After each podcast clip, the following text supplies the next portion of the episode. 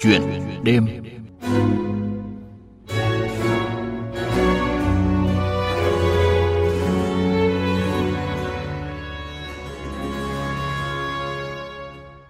Thưa quý vị và các bạn, sinh ra và lớn lên ở xã San Thàng, trước đây thuộc huyện Tam Đường, nay thuộc thành phố Lai Châu, tỉnh Lai Châu.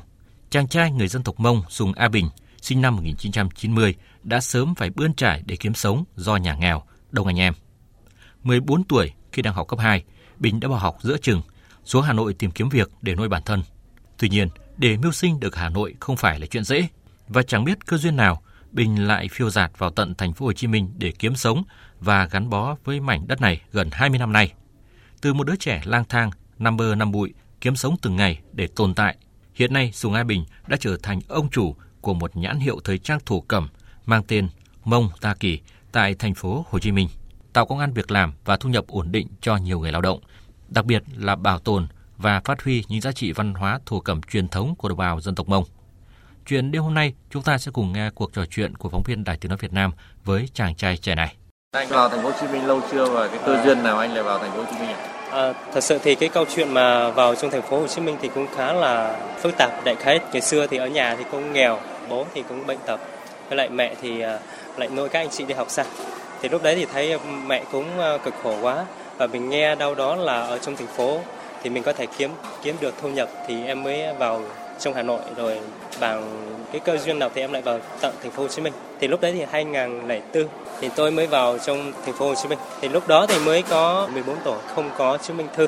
Nên là tôi lại đi lang thang gọi là một đứa trẻ bú đời ấy. đi làm rất là nhiều việc, không vác ở chợ rồi phải ngủ ở chợ, phải ngủ ở những bụi cây ở ngoài đường rồi các cái hầm cầu nó. Thì sau một cái thời gian đó thì thật ra câu chuyện nó khá là dài. Nhưng mà sau một cái thời gian đó thì lại được à, một số cơ quan nhà nước chúng ta hỗ trợ nhận nuôi thì tôi mới à, vào trong đó bắt đầu đi học nghề với đại học văn hóa thì sau đó thì tốt nghiệp đại học văn hóa thành phố Hồ Chí Minh. Thì sau khi tốt nghiệp đại học thì ờ, tôi lại có cái cơ duyên là lúc mà đi học thì đã đi làm về thiết kế thời trang rồi. Thì sau khi tốt nghiệp đại học thì tôi mới à, thấy một cái vấn đề là ngày xưa khi mà tôi mới vào thành phố Hồ Chí Minh thì cộng đồng người Mông ở trong đó rất là ít. Mà sau khi tốt nghiệp đại học ra thì ồ mình thấy là hiện tại có khoảng 300 người người Mông ở trong đó mà đa số là phụ nữ và thanh niên di cư lao động làm việc trong các khu công nghiệp và khá là vất vả như vậy thì họ thật ra thì họ là những người mà không thành thạo về tiếng phổ thông và đi lại lại khó khăn và họ đi từ Nghệ An rồi từ Sang La vào trong trong đấy. Thì uh, tôi lại làm về thiết kế thời trang và những cái thiết kế của tôi thì sử dụng các giá trị văn hóa của người Mông để đưa lên uh, trên cái trang phục của tôi. Thì sau đó thì tôi có những cái thiết kế thì tôi phải gửi về đến tận quê nhà. Mà gửi về thì các mẹ các bác các cô ở nhà họ làm thì đôi khi cái cái họ không dành về công nghệ thông tin thì cái việc trao đổi nó khá là khó khăn. Thì lúc đấy thì tôi mới tìm hiểu thì tôi biết được là những người chị em phụ nữ người mông mà di cư lao động trong các khu công nghiệp á, thì họ lại làm về các khoang vang họ thiêu dệt các cái khoang vang của người mông rất là tốt. Họ biết về rất là nhiều các kỹ thuật truyền thống. Nên là tôi mới nghĩ là ồ vậy thì mình nên làm một cái việc gì đó kết hợp với nhau. Lúc đó thì tôi mới à, thành lập công ty là mông taki có nghĩa là gì? Mông thì có nghĩa là người mông còn tà kỳ có nghĩa là buổi sáng của ngày mai à có nghĩa là tiếng mông ấy vâng tiếng mông nghĩa tà kỳ có nghĩa là bình minh hay là buổi sáng ngày mai. Ừ. thì mong muốn với cái sứ mệnh là mình làm một cái gì điều đó một cái điều gì nào đó cho cái sự phát triển của cộng đồng mình của người mông mình. Thì cái công ty của tôi thì chuyên về thiết kế thời trang à, sử dụng các cái văn hóa truyền thống của người mông các cái kỹ thuật như là vẽ sắt ong nhuộm tràm hoặc là các cái vải lanh để làm những cái bộ trang phục nó hiện đại lên và hướng tới tất cả các cái nhóm khách hàng không chỉ là người mông mà cả người Việt hay là người nước ngoài có thể họ đều mặc được. Và thậm chí là họ mặc những cái bộ trang phục của tôi họ có thể là đi sự kiện à, đi học hay là đi bất kỳ đâu họ cũng đều có mặc được. Tôi mới thành lập cái dự án là đào tạo nghề may cho phụ nữ di cư lao động gắn liền với lại thiết kế thủ cẩm sử dụng thủ cẩm thì cái dự án này đào tạo cho những người phụ nữ mà di cư lao động từ miền Bắc xuống thành phố Hồ Chí Minh. Thì hiện tại thì chúng tôi cũng đào tạo được cho khoảng 5 người, 5 người phụ nữ Mông là họ cũng có công an việc làm ổn định và họ thành thục trong cái việc làm may vá các cái trang phục hiện đại. Vâng, anh à, thành lập cái công ty đấy từ bao giờ mà nó xuất phát từ cái ý tưởng như thế nào anh à. lại thành lập công ty đấy? Năm 2016 thì tôi chính thức uh, thành lập công ty.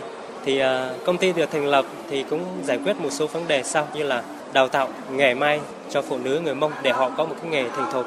Thứ hai là hỗ trợ kết nối cũng như là nhập nguyên vật liệu thô của các cái hộ gia đình, các cái cá nhân của người Mông ở miền Bắc. Thứ ba là mình tạo cái thương hiệu, một cái thương hiệu thời trang mang những cái giá trị văn hóa và cái chất liệu nó cũng là chất liệu bền vững thân thiện với lại môi trường. Thì dựa trên những cái à, sứ mệnh như vậy thì tôi thành lập công ty. Vâng cái bước đầu thành lập công ty thì cái vốn ở đâu và nó có khó khăn lắm không? À, dạ. Thật, thật sự thì cái này là một cái câu hỏi mà à, tụi em rất là nhức đầu. Tại vì à, cũng nhưng mà cũng may một cái là à, lúc đấy thì tôi lại có được cái nguồn thu từ cái việc là thiết kế vé và thiết kế trên áo dài. Thì đó là cái nguồn thu chính và tất cả các cái nguồn thu cái duyên số đó là tiền túi à, của tôi thì tôi bỏ ra. Thì tôi đầu tư vào cái mảng gọi là thiết kế thổ cẩm đi thời trang thổ cẩm đi. Thì tất cả là các các coi, coi như là mình tự bỏ tiền túi của mình ra để mình làm về cái mảng uh, thổ cẩm này. Thì uh, tại vì cái vốn ban đầu thì cũng rất là ít nên là cái khoảng bao nhiêu? À, lúc đấy thì khoảng 50 triệu thôi. Với lại um, mọi người gọi là vừa làm vừa xoay vòng vốn vậy. Dạ, làm được bao nhiêu thì có được một ít thì lại bỏ vào. Thì cũng may là có cái mảng mà gọi là vé thiết kế thì tôi lấy hoàn toàn cái doanh số bên đó để tôi bổ đáp qua xây dựng cái mảng mà thiết kế thời trang thổ cẩm bên này. Vâng. Ờ, thực tế mà nói thì ờ, cái việc mà ừ, mặc thổ cẩm nó cũng không không dễ và nó cũng không hợp với tất cả mọi người. Dạ. Ờ, tuy nhiên thì mình làm sao để mình đưa được cái thổ cẩm nó đi vào cái cuộc sống dạ. để nhiều người tiếp cận hơn người mọi người mặc nó nhiều hơn. Dạ đúng rồi. Như anh cũng có chia sẻ như vậy thì tụi em cũng nhận thấy được rằng thật ra cái sản phẩm thời trang sử dụng thổ cẩm thì cũng cái cái đối tượng khách hàng cũng khá là hạn chế và nó ở chỉ ở một cái nhóm à, một cái một cái nhóm khách hàng cố định thôi. Nhưng mà tụi em có được cái sự may mắn là tụi em là người mông và tất cả các cái bộ trang phục mà có thổ cẩm thì tụi em lại rất được cộng đồng người Mông ở, ở quốc tế ở, ở nước ngoài họ ủng hộ cái việc như cái bộ trang phục đó, như cái thiết kế đó nên là bước đầu thì mình cũng có cái đầu ra cho cái sản phẩm đó. Nhưng mà à, tôi nghĩ là trong tương lai thì những cái sản phẩm mà thân thiện với môi trường như vậy thì hiện tại thì mình thấy được là mọi người đang có cái xu hướng là họ quay lại họ sử dụng các cái sản phẩm mà thân thiện với môi trường như vậy thì tôi nghĩ là trong tương lai thì à, cũng sẽ có cái đất để mà sản phẩm của chúng tôi tồn tại được. Vâng. À, tuy nhiên thì để nó tiếp cận được với cộng đồng trong cái thiết kế thì mình sẽ phải biến hóa linh động nó như thế nào để đưa cái chất liệu thổ cẩm vào nhiều cái loại chất liệu vải khác nhau nữa. Dạ, vâng. Thì uh, bên công ty thiết kế ờ, cũng rất là nhiều các máu má và các dòng sản phẩm nhưng mà chủ yếu là đi theo ba cái dòng. Thứ nhất là chúng tôi sử dụng nhiều thổ cẩm, tức là cái dòng sản phẩm mà rất là nhiều thổ cẩm. Thì cái dòng sản phẩm này chủ yếu là dành cho cộng đồng người Mông bởi vì họ ưa đó là sản phẩm văn hóa của họ rồi thì họ sẵn sàng uh, mặc những cái bộ trang phục mà rất là nhiều thổ cẩm nổi bật. Cái thứ hai là chúng tôi à, những cái bộ trang phục mà chúng tôi hài hòa tức là một nửa chỉ có khoảng 50% là thổ cẩm thôi cho nó nhẹ nhàng tinh tế. Và cái dòng thứ thứ ba thì gọi là cái dòng thời trang mà chúng ta chỉ lấy thổ cẩm những cái hoa văn đó là cái điểm nhấn thôi. Và một chút ít thổ cẩm. Và nhìn thoáng qua thì mới biết là ồ đây là cái cái thổ cẩm. Nhưng mà gọi là tạo một cái điểm nhấn trên cái bộ trang phục đó cho nó sinh động lên. Và hiện tại bây giờ thì có lẽ là cái doanh nghiệp của mình nó cũng đã có một cái bước đi dạ, vâng. mình đã định hình được cái bước tương đối là rõ nét dạ, vâng. thì cái sự đón nhận của cộng đồng đối với những cái sản phẩm của mình làm ra như thế nào hiện tại thì uh, cũng theo đánh giá trong cái năm kết quả dựa vào cái kết quả kinh doanh trong cái năm vừa rồi thì uh, cũng gọi là cũng đạt được những cái kết quả nhất định tuy là chưa có khả quan lắm nhưng mà chúng tôi hy vọng là với kết quả đó thì hoàn toàn là chúng tôi có uh, sẽ tồn tại và sẽ bắt đầu phát triển trở lên chúng tôi cũng luôn luôn là đổi mới và khảo sát thị trường để có những cái máu má mà phù hợp với thị hiếu rồi cái xu hướng thời trang tới dạ thì gọi là mình luôn luôn phải tìm hiểu sau khi một năm trôi qua thì chúng tôi lại bắt đầu là đi khảo sát để mà có những cái thiết kế nó phù hợp hoặc là đều có những cái sự điều chỉnh cho cái bộ trang phục nó là được bắt mắt hoặc là mọi người được chào đón hơn như vậy.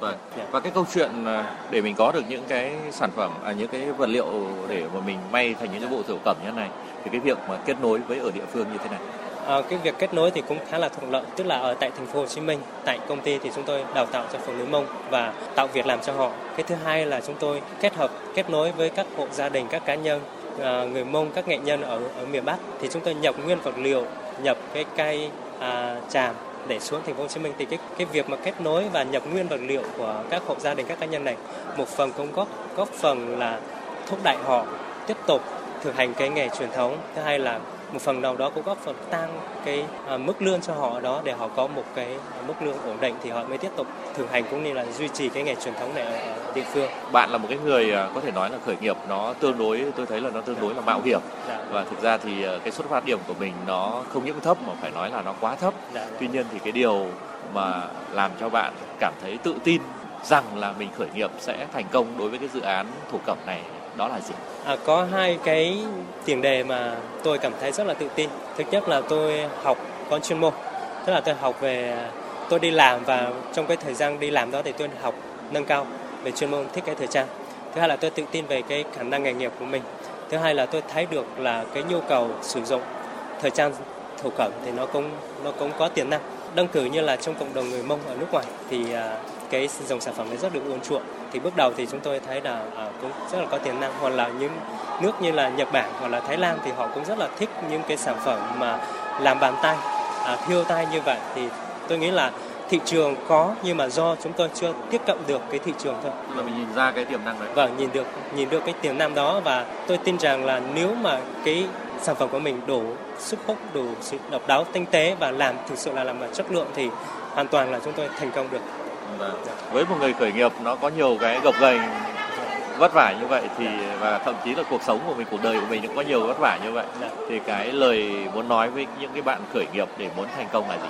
À, thật ra thì mỗi người có một cái câu chân ngôn mà để mà thiêu đổi để mà mình giống, như là để ở đầu giường của mình vậy. Thì mình nghĩ là nếu các bạn đã có đam mê thì các bạn cứ hành động đi. À, gọi là không đớn đau thì không thành công được. Cứ hãy dấn thân vào cứ hãy nhảy vào trong bồn cứ hãy đau đớn với nó thì mình mới thành công được. Vâng thì có ước mơ thì hãy hành động thì sẽ thành công được. Dạ không được sợ. Mình cứ làm nhưng mà làm một cách theo lý trí không được cảm xúc. Tức là mình phải có sự tính toán là à cái này nên bỏ nên nên tiếp tục hay là như thế nào. Chúng ta phải dựa vào một cái công thức định lượng để mình có những cái sự đánh giá và mình mới tiếp tục mình hành động hay là mình thay đổi chiến lược như thế nào thì các bạn ấy cứ hành động thôi. Đừng trông chờ hoặc là các bạn giả sử như các bạn đang là sinh viên thì không nhất thiết là cứ phải học xong rồi về nhà rồi lại lên trường học mà hãy tham gia rất là nhiều hoạt động. Hãy cứ bươn trải đi. Biết đâu thì trong cái lúc mà mình à, bươn trải đó mình làm những cái nghề tay trái đó nó sẽ trở thành một cái đam mê hoặc là mình tìm ra một cái hướng đi khác cho chính cái bản thân mình. Xin cảm ơn bạn. Thưa quý vị và các bạn, dám làm, dám dấn thân, chịu sự thất bại nhưng phải có lý trí, làm đến cùng. Đó là cách nghĩ và phương châm sống của Sùng A Bình trong cuộc sống cũng như trong khởi nghiệp. Hiện tại thì doanh nghiệp của Bình đã nắm bắt và bước đầu tiếp cận được với nhu cầu về sản phẩm thời trang thủ cầm ở các thị trường như Nhật Bản, Thái Lan, Úc, Mỹ. Tuy nhiên, do điều kiện vốn nên Bình chưa thể thực hiện được ước mơ của mình là đưa thổ cẩm của người dân tộc Mông Việt Nam ra thị trường thế giới. Với hy vọng tham gia cuộc thi, chuỗi giá trị và xây dựng đề xuất dự án cho ứng viên dân tộc thiểu số xuất sắc do Ủy ban dân tộc tổ chức, Bình mong muốn đoạt giải nhằm tìm kiếm được nguồn hỗ trợ về tài chính để có thể thực hiện được ước mơ vươn ra biển lớn. Bởi với Bình, ngoài cần những chiến lược kinh doanh, quản lý kinh doanh, marketing, nói một cách hình tượng thì doanh nghiệp của Bình đã đào được ao, có được nước, cần vốn để mua cá, nuôi những con cá lớn hơn. Vâng, chúng ta sẽ cùng chúc cho ước mơ của Sùng A Bình trở thành hiện thực. Vâng, và để kết thúc mục chuyện đêm hôm nay, mời quý vị và các bạn cùng nghe bài hát Con đường tôi, một sáng tác của nhạc sĩ Khắc Hưng do ca sĩ Trọng Hiếu trình bày. Có đôi khi trên con đường dài tôi bước Tôi sẽ gặp những khó khăn Và có đôi khi tôi nghe mọi người vẫn nói Đừng cố gắng sẽ không bao giờ đạt được đâu biết sẽ có đớn đau và mất đi hy vọng.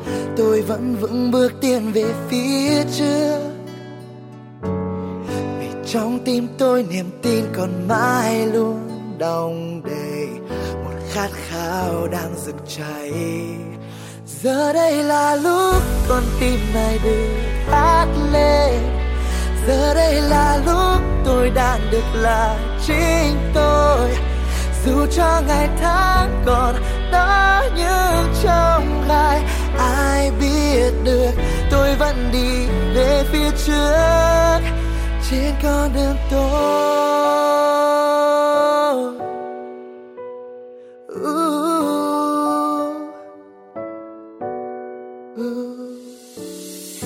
Những ước mơ sẽ mãi chỉ là mơ ước tôi hoài nghĩ chính mình. Yeah. những nỗi đau có thể làm tôi gục ngã. Nhưng niềm tin sẽ không bao giờ mất đi. No. Ngày ta cứ thế trôi qua cuộc sống bao bất ngờ. Tôi vẫn vững bước tiến về phía trước. Yeah trong tim tôi niềm tin còn mãi luôn đong đầy. Một khát khao đang rực cháy.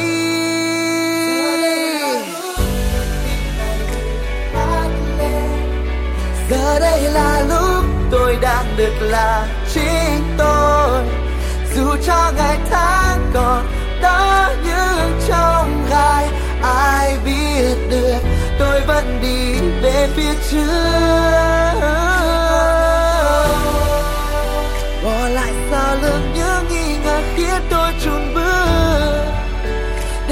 Cho con tim dẫn lối tôi đi tìm. Một ngày tôi sẽ vượt qua chặng đường kia và đến chân trời đó tôi hàng mơ. Giờ đây